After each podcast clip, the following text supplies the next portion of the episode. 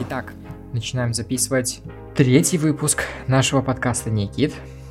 Не знаю, как максимально живо рассказать вам о том, что здесь происходит, потому что переслушивая начало второго выпуска подкаста, мне кажется, что все-таки чувствуется, что это было прочитано по заготовленной бумажке.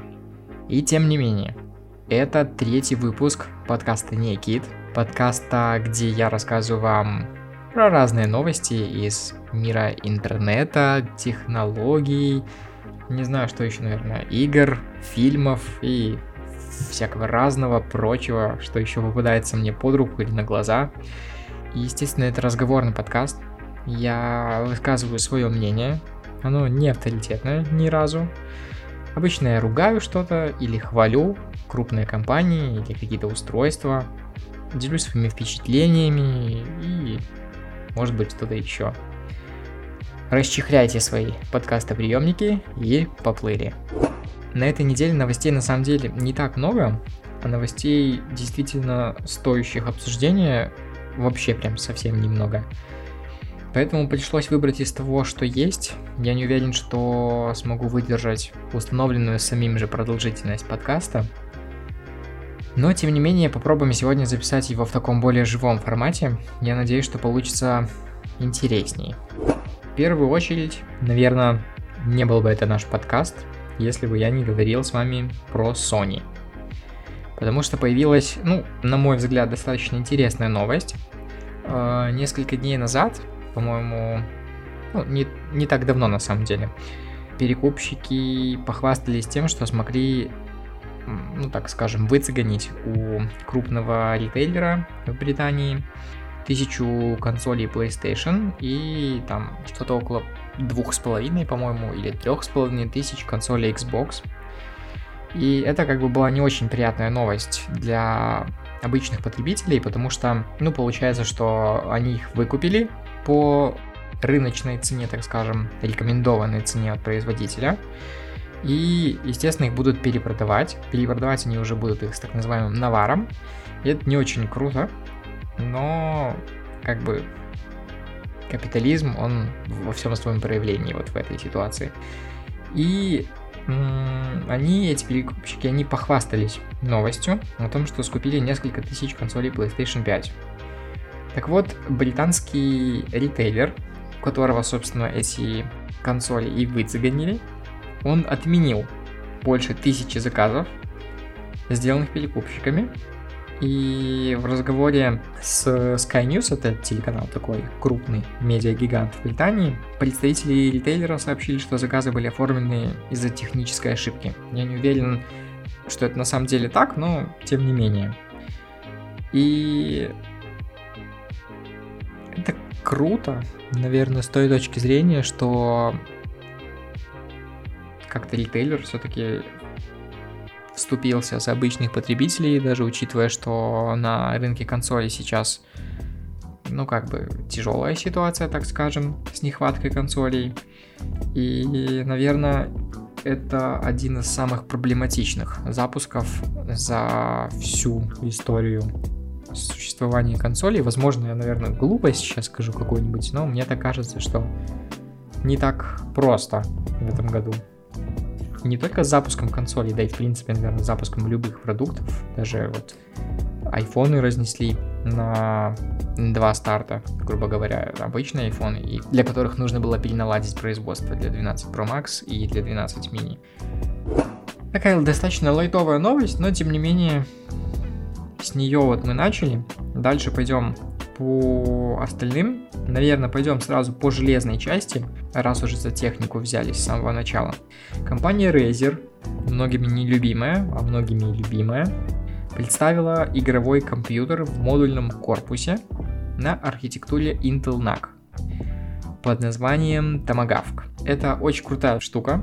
Я посмотрел, она, естественно, как и все, что делает Razer, выглядит в принципе охренительно. Я надеюсь, что работать оно будет тоже охренительно, в отличие от других продуктов Razer. А, ну, в общем, это такой металлический корпус, который с двух сторон закрыт закаленным стеклом, с, естественно, с RGB подсветкой. И сердцем этого корпуса служит э, плата Intel NAC. Там различные характеристики, туда вставляется, между прочим, полноценная видеокарта, и 8-ядерный Intel Core i9 там идет. Но и стоит эта бандура прям значительных денег. 2000 почти, там, если не считать центы, 2400 долларов для версии без видеокарты и 3200 долларов для версии с видеокартой. Видеокарта там не там что-то простое, а NVIDIA RTX 3080, между прочим.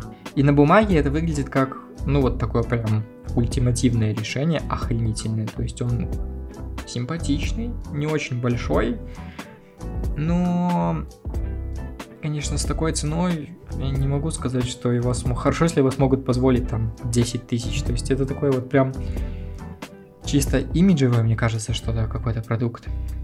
Вот. Но здесь куда более интересно тот факт, что он построен на архитектуре Intel NAC.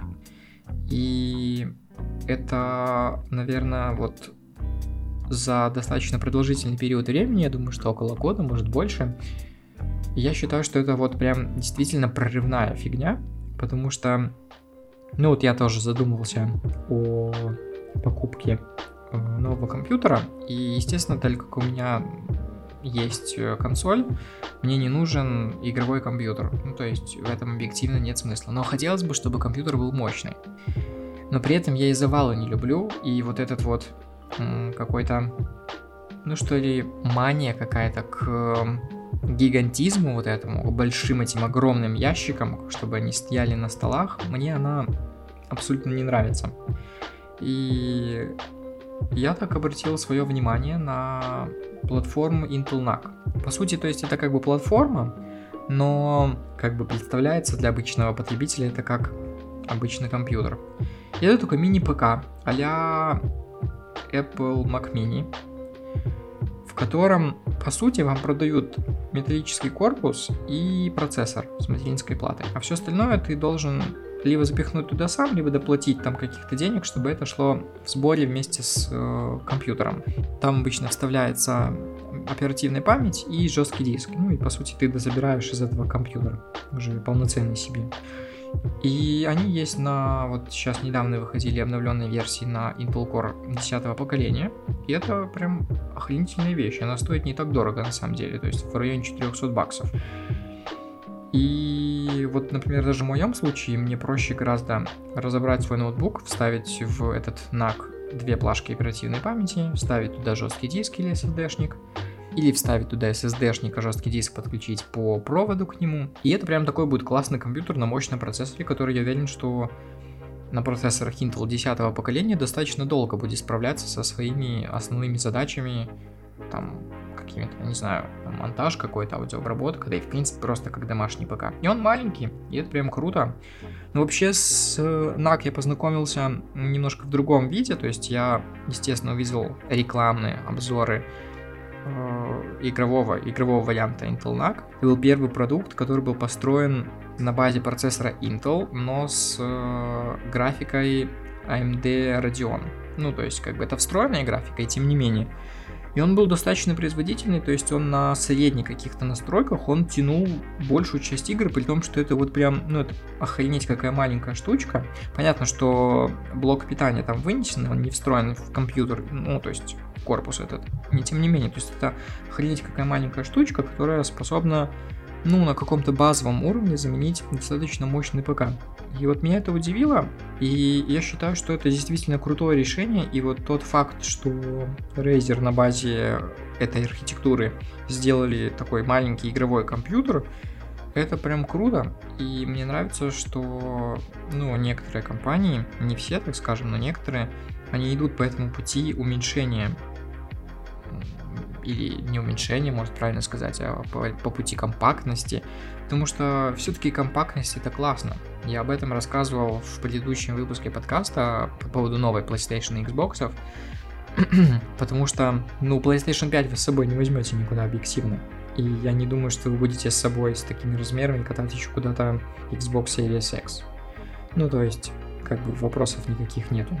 И в этом плане вот у меня, например, есть слимка, и это прям, ну, не знаю, как это описать, но это рай божий. А, хоть я и не верующий человек, что ее можно брать с собой, и она так идеально влазит там в портфель, сумки и прочую такую вот а, экипировку для переноски техники. Вот. Но если подытоживать про Razer Tomahawk, это, конечно, крутая вещь, но те деньги, которые за нее просят, это инновации требуют, чтобы за них кто-то платил. Я думаю, что, может быть, через некоторое время такие компьютеры не будут стоить дешевле, но пока, пока, конечно, их время еще не настало. Выбираю какую-то новость для того, чтобы обсудить ее следующий, но прям новостей совсем-совсем мало. Затронул я так вскользь PlayStation 4, и почему возвращаюсь к этой теме, потому что наткнулся недавно на ну, достаточно интересную запись в блоге на DTF, нам рассказывал один из э, пользователей сайта, так скажем, юзеров, про то, что ну, типа сейчас все там ищут консоли нового поколения, бегают за ними. А он выбрал для себя это время самым оптимальным для покупки PS4. И я так задумался над этой темой, и действительно, да, а, объективных предпосылок то, о чем я говорил тоже раньше в предыдущем выпуске подкаста, объективных предпосылок для того, чтобы прямо сейчас покупать PlayStation 5 нет. Есть вопросы к дизайну, есть вопросы к браку, есть вопросы к цене. И есть вопросы к тому, какие игры есть на старте. То есть их на самом деле не так много. Если вы не какой-то жесткий там фанат э, Demon Souls или Spider-Man, ну то есть прям сильно объективных причин для того, чтобы купить, ну, прямо сейчас купить новую консоль, их нет. Э, поэтому, наверное, да. То есть большинство игр все равно еще какое-то время будет выходить на консолях предыдущего поколения. Это нормально, потому что все-таки игровая база там огромная. Более 120, там, почти, наверное, 120 или чуть больше 120 миллионов штук у PlayStation 4 даже. И ну, скажем, да, это PlayStation 4 сейчас хороший вариант, если вы не графоман, если вас игры, ну, то есть, если вам достаточно того качества картинки, которое есть сейчас, или если у вас нет 4К монитора телевизора, если у вас Full HD, ну, то есть вы сильно большой разницы не заметите, прикупив новую консоль. И, ну, я думаю, что да, PlayStation 4 на текущий момент она должна становиться еще какое-то время, она должна вот прям бестселлером быть, потому что она должна подешеветь, а тот уровень все-таки гейминга для тех, кто еще не входил в консольную вот эту тусовку с играми, ну, она должна предоставлять хороший, прям значительно хороший. Да и плюс сейчас э, я так вот смотрю периодически в PlayStation Store, ну, действительно много скидок. И если ты вот, как я был, далек от игровой всей этой тематики, ты действительно можешь э, сейчас по хорошей цене купить какие-то классные игры. И, ну да, это уже как бы не камельфо, сейчас какие-то новые будут игры выходить и все такое. Но ты можешь действительно вот купить и там за какой-то промежуток времени достаточно быстро вкатиться в эту консольную тусовку и пройти много крутых игр, и купить много крутых игр, и за неплохие деньги. Игр на самом деле до хрена. И, ну вот, вернусь немножко, повторю свою мысль, что да, для начинающих игроков, которые вот еще не разбалованы консольными вот этим всем особенностями консольного рынка, так скажем, игрового, вот причин для того, чтобы купить PlayStation 4 сейчас, на самом деле много. Я не могу сказать то же самое про Xbox. Ну, наверное, есть смысл покупать предыдущее поколение только вы, если, вы пользуетесь мультиплатформой. Ну, либо неправильно выразился. Если вы играете в мультиплатформенные игры. Но для всех остальных PlayStation 4 это прям welcome ticket для того, чтобы войти в консольное сообщество. Прям, ух, выбор, выбор прям эгегей. Ну, у нас по традиции обычно после новостей про Sony, последние три выпуска, идут новости про Apple. Так вот, в базе синтетического теста производительности Geekbench 5 появились результаты проверки Mac с чипом Apple M1, на котором была установлена Windows 10 ARM. И в одноядерном тесте чип M1 от Apple с виртуализированной Windows 10, то есть установленной виртуальную машину, и выделенными всего лишь 4 гигабайтами оперативной памяти, набрал почти 1400 очков в одноядерном тесте и 4760 с небольшим очков в многоядерном тесте. То есть не стоит сильно зацикливаться на цифрах, не объясню почему. И в этом тесте еще сравнили Surface Pro X от Microsoft на базе чипа Microsoft SQ2 с 16 гигабайтами оперативной памяти. И он, ну, чуть меньше, чем в два, наверное, в полтора раза менее производительный в одноядерном тесте и примерно в полтора раза менее производительные в многоядерном тесте. И здесь важно учитывать, то есть, как бы казалось бы, ну, как бы ок, да, но здесь важно учитывать, что это виртуализированная система, то есть запу- запущенная на виртуальной машине. И она обогнала э, решение от Microsoft. И вот тут, конечно, такая тонкая тема, потому что ну, я бы давно говнячил Microsoft. У них есть откровенно хорошие решения, а есть откровенно плохие. Например, Windows 10, потому что это, ну, на мой вкус и взгляд, это одна из худших версий операционной системы, которую я только видел. Она похожа на такого, я не знаю, трансформера какого-то, к которому прикрутили все подряд. Она как будто, я не знаю, как это даже описать, чтобы это было более понятно и грамотно. Ну, можно представить, что это, ну, как компания какая-то, у которой менялись руководители постоянно. Каждый руководитель приносил какую-то свою новую гениальную идею. И в конечном итоге вот вырос вот, вот это вот нечто такое, получилось нечто. И, нельзя сказать, что оно в чем-то преуспело. Ну, она абы какая десятая Windows, абсолютно. И я не питаю абсолютно к ней никаких симпатий, и мне она не нравится, и есть много историй, ну, в которых она меня откровенно подводила, либо в откровенно выбешивала, то есть, ну, вот, тяжело с 10 виндой, то есть я сейчас пользуюсь Windows 8.1, и, ну, я вам скажу, что позитивных эмоций гораздо-гораздо больше. Вопрос, конечно, в драйверах, потому что на новые устройства все-таки они оптимизированы для Windows 10, у меня ноутбук как бы, ну, достаточно старый. И, естественно, ему работается лучше на 8.1, намного лучше, даже по сравнению с разными другими системами. А я, а я сравнивал, поверьте.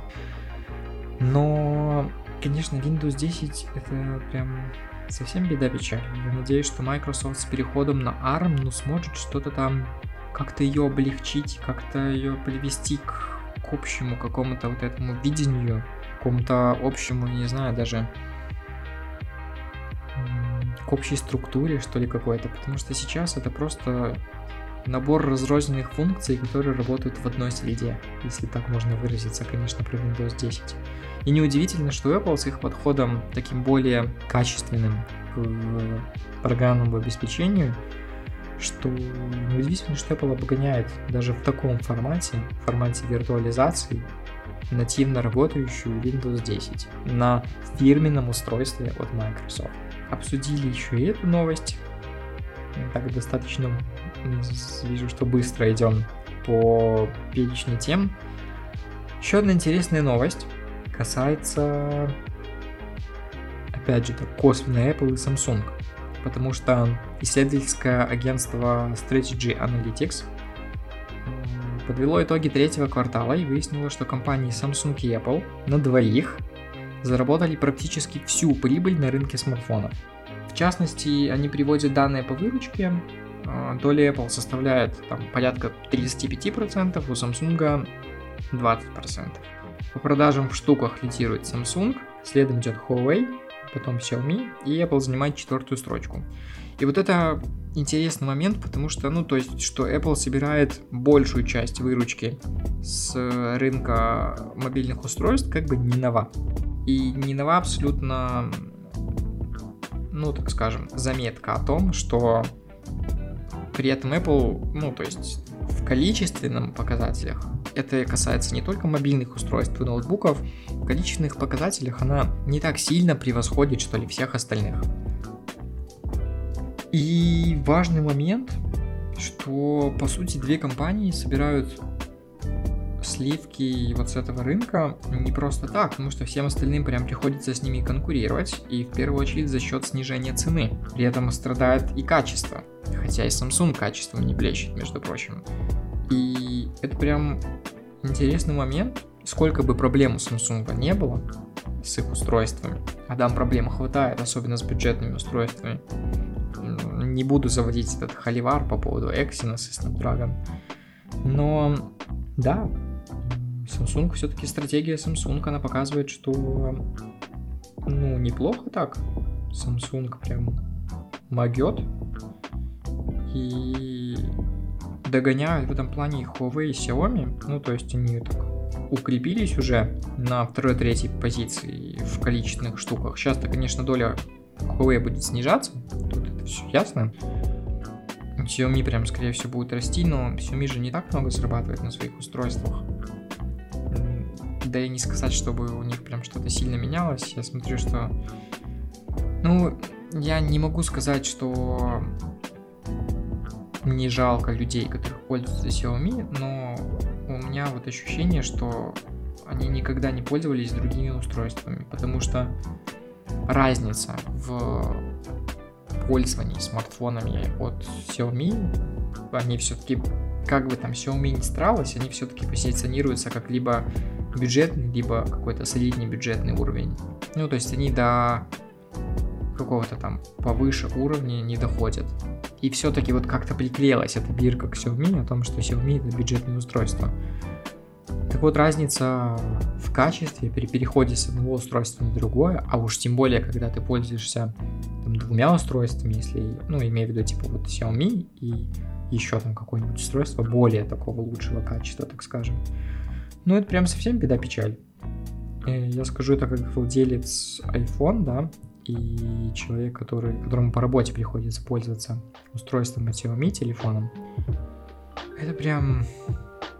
Я понимаю, что это абсолютно разные ценовые сегменты, но не хочется возвращаться на Xiaomi после того, как пользовался другими устройствами. Даже каким-нибудь Samsung, даже каким-нибудь телефоном Sony, при всех недостатках, которые есть у телефонов Sony.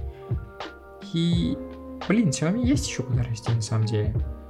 С учетом того, что они не стараются заработать со своих телефонов как можно больше, я думаю, что если они вот так поднадавят немножко и хоть чуть-чуть пойдут в софт, это прям будет очень круто. Поэтому вот так вот. Ну а пока, да, так вот получается, что, в принципе, можно перенести вот эту стратегию заработка фри-то-плей игр, когда один там или 10 условных процентов игроков платящих, они приносят 90% прибыли, возвращаясь к э, вот этому закону Паретта.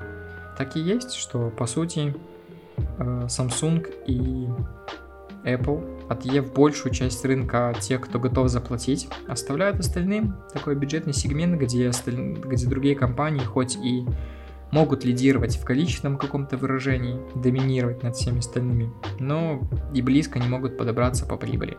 То есть как бы вот такая ситуация. Ничего удивительного в этом в принципе нет. Следующая новость тоже достаточно интересная, и она так с опаской заставляет смотреть немножко в будущее, потому что возможны какие-то изменения в ближайшем для нас будущем.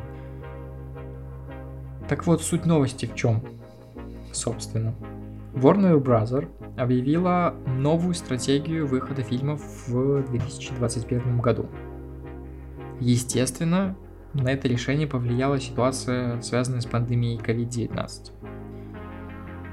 Суть стратегии заключается в том, что все фильмы, которые будут выходить в следующем году, они будут выходить одновременно в кинотеатрах и на стриминговой платформе HBO Max. То есть они заключили такое вот, ну так скажем, партнерское соглашение. Причем они будут выходить сразу в 4К и HDR. И доступ к фильмам будет открываться в течение 31 дня с момента выхода. А когда эти, этот срок, когда этот срок истечет, то фильм будет убираться из цифрового релиза и дальше будет показываться только в кинотеатрах.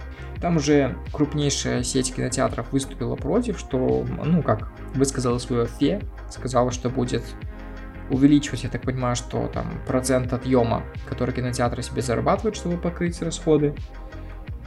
Ну, в принципе, вот если так посмотреть список фильмов, да, там если убрать какие-то, о которых я, например, не знаю, э, на следующий год достаточно такие крупные релизы, то есть это и Годзилла против Кинг-Конга, и Заклятие 3, и Отряд самоубийц новый, и Дюна вот Дэни Вильнева, и Матрица 4. То есть, ну, такие вот прям бомбические фильмы. Если Чудо-женщина в этом цифровом прокате она провалится, то не факт, что HBO, не HBO, а Warner Bros. пересмотрит какие-то свои планы относительно запуска фильмов. Ну и как бы понятно, что для кинотеатров это прям совсем печаль беда. То есть, если фильмы будут выходить в цифровом релизе, ну, непонятно, сколько они, конечно, будут стоить. Вряд ли билет будет стоить столько же, сколько в кинотеатре, скорее всего, дороже. И я думаю, что не все смогут платить за это. Но да, это сильно ударит по бюджету кинотеатров, конечно, по бюджетам, которые они могут зарабатывать. Вот. Стоит оговориться, я не упомянул так в начале, что пока это все только для американского рынка, но он, наверное, один из самых крупных. Потому что так в денежном эквиваленте условно российский рынок кинопроката или рынок кинопроката СНГ, он не такие большие суммы приносит для компаний, даже когда блокбастеры выходят какие-то крупные. Вот. Но это в целом может значительно поменять будущее наш, так скажем, обиход жизненный. Потому что, с одной стороны, да, это очень круто, потому что ты можешь посмотреть фильм в комфортной тебе обстановке. С другой стороны, кинотеатры все-таки будут дешевле, и в кинотеатре есть вот какая-то вот эта ритуальность есть похода в кинотеатр, что ли, на новый фильм. Но, ну, наверное, к этому, в принципе, все и шло. Вопрос только в том, что, ну, у некоторых, например, нет денег на качественное оборудование для того, чтобы посмотреть фильм.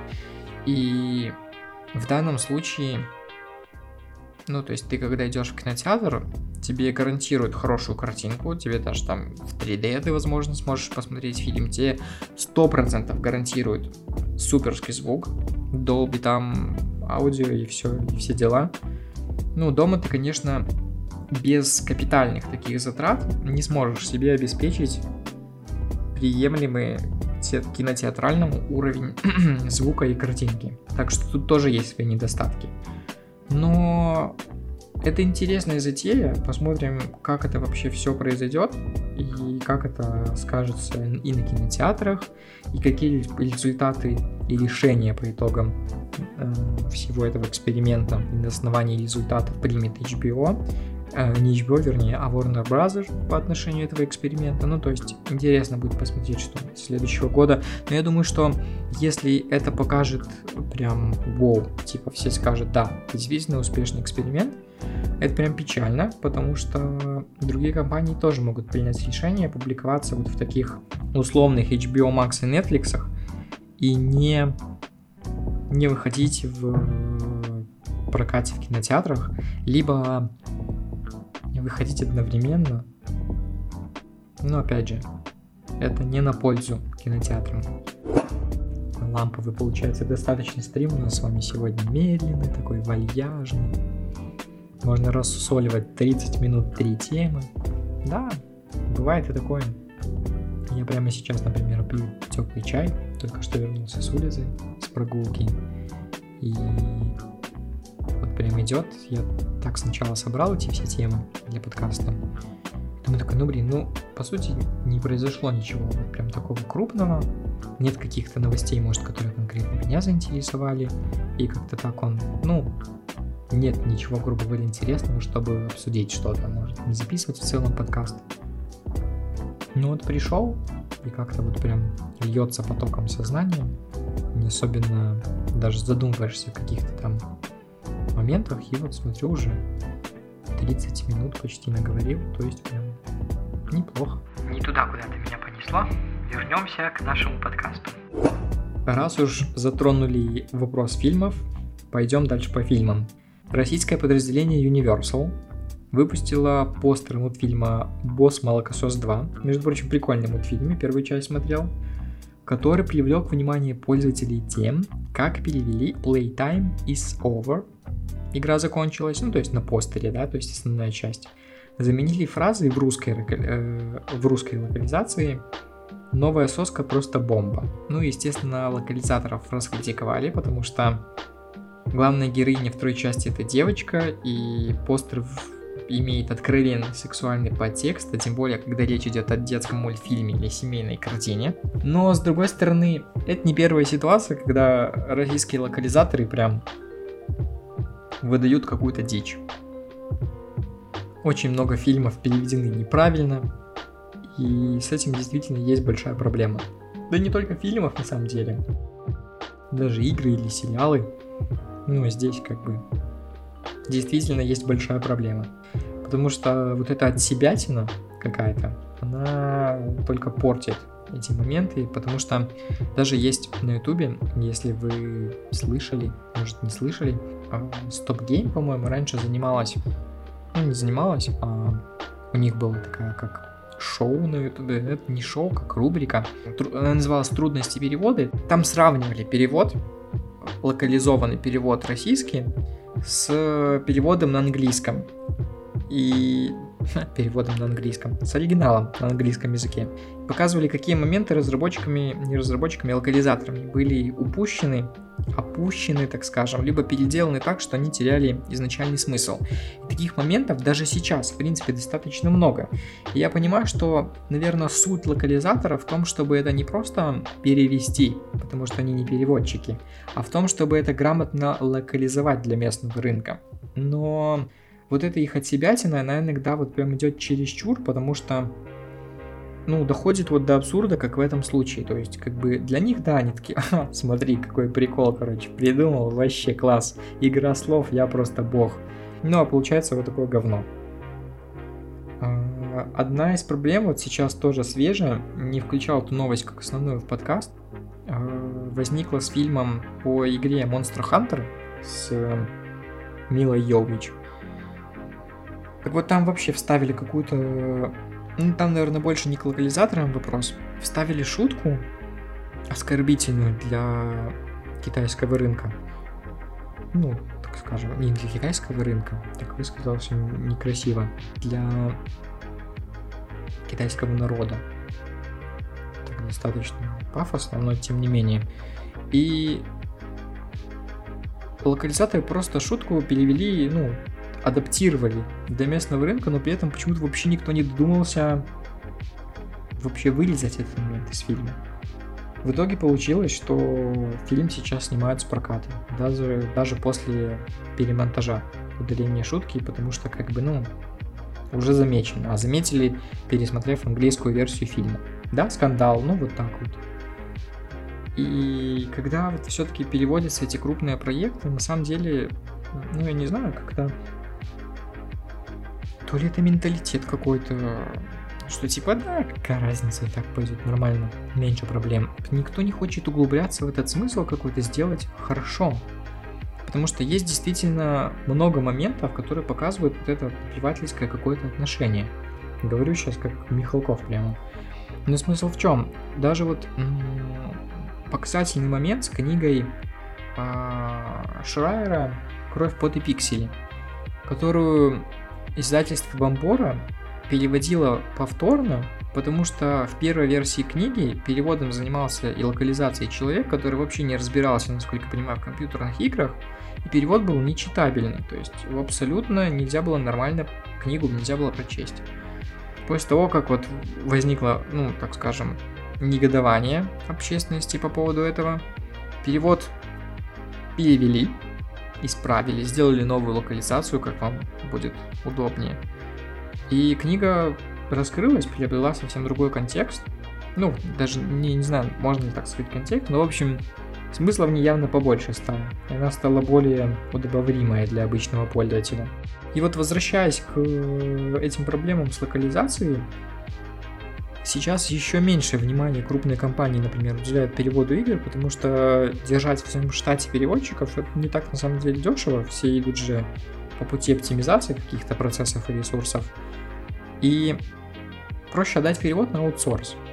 А там как бы уже как есть. Не всегда те, кто работает на аутсорсе, готовы предоставить качественные какие-то услуги. Выбирают же как дешевле обычно.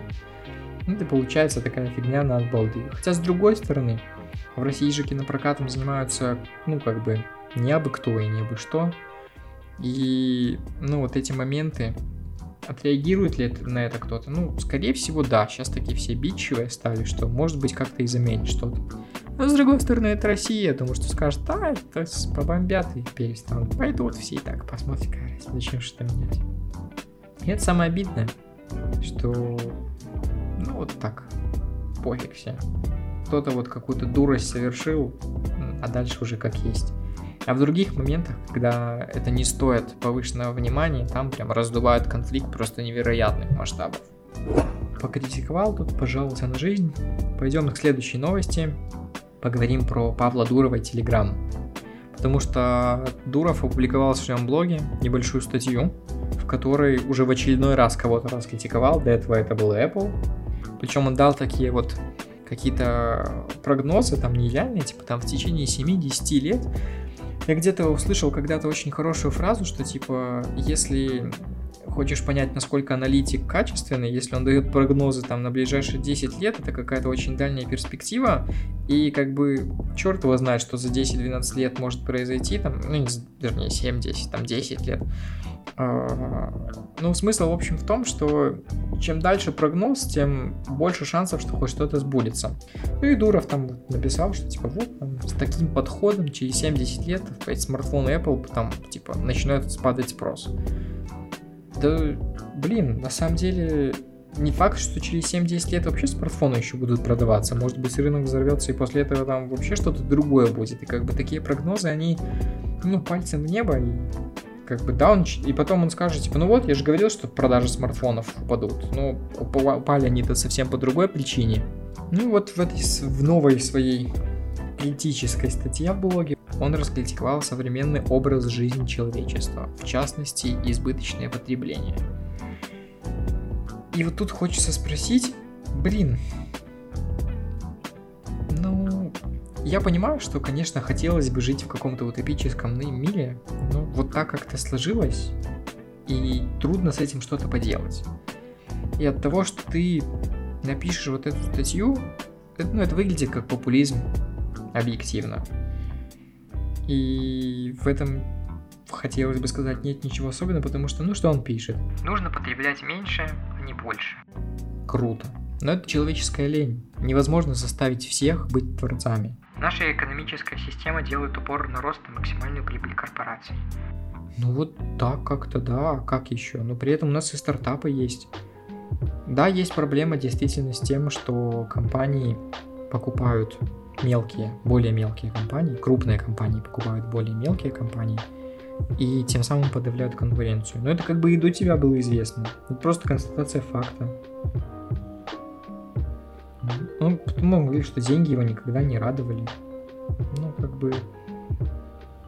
Сами деньги не должны радовать. Должны радовать какие-то там возможности, которые они тебе предоставляют. Просто да, у нас многие почему-то, когда зарабатывают больше денег, как-то их тратят прям совсем безалаберно, что ли. Ну, то есть, либо просто накапливают, либо тратят на какие-то дешевые понты.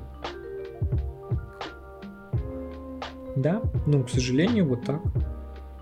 И выглядит это серьезно как, популизм. Как будто Дуров собирается стать следующим президентом США и набирать себе политические очки. Видно, что Паша разочаровался в вот этой системе капиталистической американской после того, как у него не, получ... не получилось запустить Том. Не знаю, его это была идея, вписали его туда. Тяжело понять, это только если он, наверное, сам расскажет. Но, блин, это такие какие-то очевидные вещи, ну то есть... Да, классно, то есть тебя, наверное, будут больше уважать за то, что ты вот так смело высказался по, по такому поводу. Но объективно это ничего не поменяет. Если бы Паша придумал что-то, ну я не знаю, как-то, чтобы вот его компания выбивалась из других, Да. Да, ну он чувствуется, что он такой, ну, насколько-то вот можно сказать непосвященному человеку, что он такой скромный, потому что незаметно там за ним, что вот он там что-то купил, там сделал, состояние у него. Ну, он занимается тем, что ему нравится. Да, классно. Ну, большинство людей на самом деле по своей сути не ленивые и ничем не хотят заниматься, и тут ничего особенно не сделаешь. Ну вот так как-то исторически сложилось, что ли. И вот на фоне этого, на фоне того, что Паша критикует Apple, в последней бета-версии приложения Telegram для iOS появилась функция Announce Messages Siri, которая позволяет объявлять о входящих сообщениях с помощью ассистента Siri, и при наличии входящего сообщения Siri уведомляет об этом через подключенные наушники, причем не все наушники, фирменные наушники, зачитывает имя отправителя и текст сообщения, а владелец устройства с гарнитуры может надиктовать ответ. И до этого функция работала только с э, собственными приложениями от Apple. Сейчас Telegram является первым среди сторонних мессенджеров, кто внедрил эту технологию. И тут как бы вопрос, конечно, возникает. С одной стороны, то ли Telegram такой прогрессивный, а всем просто насрать, то ли Apple как-то задабривает, что ли, Telegram, чтобы Паша отстал от них уже в конце концов и перестал критиковать. Все. Так вот незаметно. Я очень коротко прошелся по всем новостям, которые с вами сегодня хотел обсудить. Но есть еще одна новость, которую я не хотел затрагивать, но, наверное, все-таки перейду к ней, тем более временной какой-то таймлайн позволяет еще нам с вами ее обсудить я хотел бы поговорить в принципе про техноблогинг. Ставил, так скажем, на сладкое. Я посмотрел, так пробежался по основным каналам. Ну, какие-то каналы есть у меня в подписках, много каналов там просто я знаю, так как интересуюсь технологиями. И я вижу, что практически у всех крупных каналов количество просмотров под обзорами каких-то гаджетов, если это стандартные гаджеты, они прям либо падают, либо катастрофически маленькие. Видно, что людям это неинтересно. А большое количество просмотров, в частности на русскоязычных каналах, только там, где проводятся какие-то розыгрыши. И все это подталкивает на мысль, что людям перестали быть интересны гаджеты и устройства, как-то приелись, что ли, они хочется чего-то необычного, там некоторые каналы переходят там на обзоры там, пылесосов, телевизоров, еще чего-то. Да и по сути, что обозревать устройства стали похожими друг на друга и отличаются там, ну, какими-то прям мизерно отличаются друг от друга.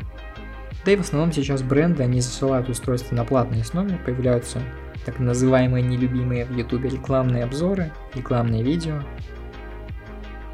ну и как-то чувствуют люди за версту, когда реклама, а когда нет. Кто-то, тот, кто более честно со своей аудиторией, они продают эти обзоры, помечая, что это рекламное видео. Кто более нечестный, они вуалируют свое мнение. Ну, все равно видно, что когда обзоры рекламные, количество просмотров у него и близко не такое, как если бы это был вот прям обзор честный. С другой стороны, Тут все еще от гаджета зависит, потому что ну, количество устройств устро... и, в принципе, устройств, они выходят регулярно, их так много, и вот этот прогресс в шагах, так скажем, он между ними настолько маленький, что нет необходимости менять устройство там, ну, достаточно продолжительный период времени. А экономика, она вот разгоняет, разгоняет больше, больше, зарабатывать больше, чаще, покупайте больше. И она вот, возвращаясь к тому, что говорит Паша, она сама настраивает как-то на покупку и обновление устройств как можно чаще. Это и плохо, и с другой стороны хорошо, потому что за счет вот этого регулярного обновления оно позволяет внедрять что-то новое постоянно. Да и в принципе заметно, что людям на регулярной основе смотреть обзоры устройств не так интересно. Есть информация о том, что крупные техноблогеры даже на проплаченных обзорах, чтобы зарабатывать больше, через биржи накручивают просмотры, чтобы отчитаться, что вот, типа, вот столько. Но на самом деле, когда каналы поднимаются на розыгрышах, оно сильно заметно, потому что подписчиков много, а просмотров нет почти. Ну, то есть, даже если взять того же Вилсакома, у него почти там уже за 9 миллионов подписчиков, а просмотров на видео там 300 тысяч. а если это там обзор миллион. То есть 8 миллионам аудитории человек на канале вообще не интересно, что он делает. Ну, вряд ли они выборочно смотрят видосы. Тот, кто любит Apple, он приходит на свои видосы, да, там их смотрит, да и, в принципе, всем интересно, что там Apple такого придумала, потому что они вот как законодатели какой-то моды. А всем остальным насрать, на самом деле, никто не приходит смотреть на регулярной основе обзоры Xiaomi. Есть вот какие-то там топовые устройства, да, которые там интересно, там, если это Samsung какой-то, да, пусть и рекламные видео, но все равно все придут, посмотрят, а что там у Samsung.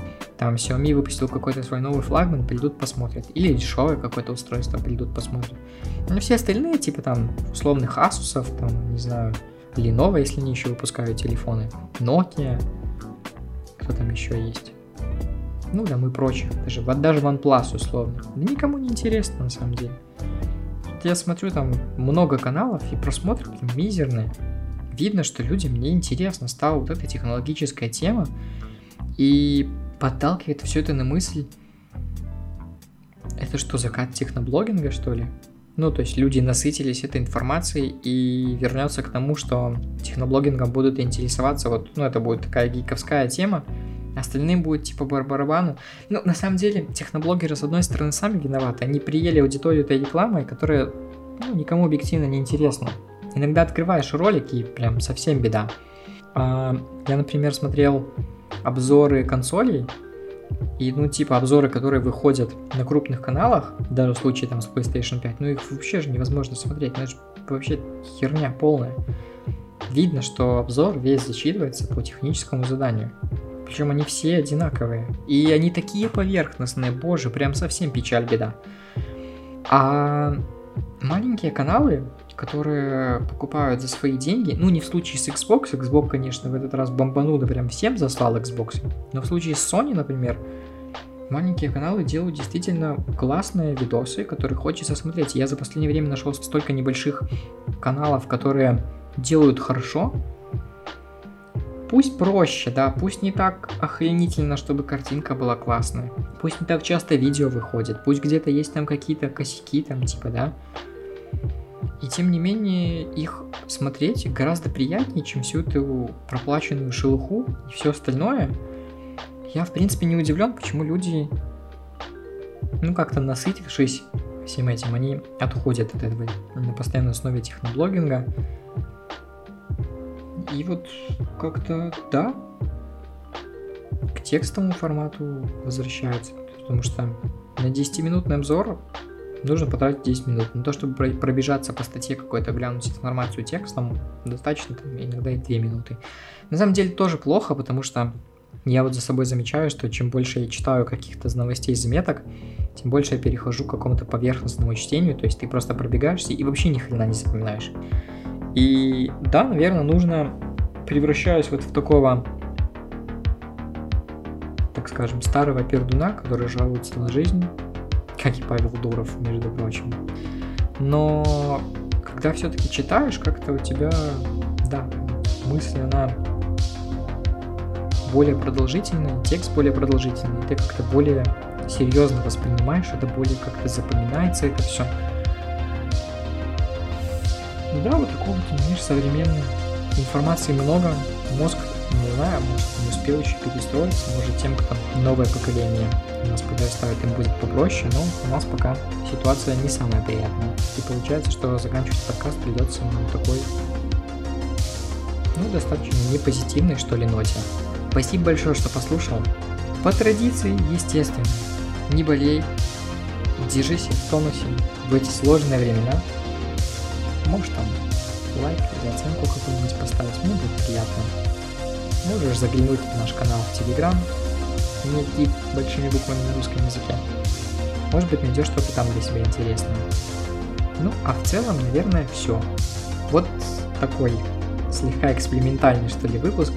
Уже третий, третий всего лишь подкаст, а у меня уже третий экспериментальный выпуск. Все, заканчиваю кто растянул что-то свое прощание. Услышимся в следующих выпусках подкаста. Чао.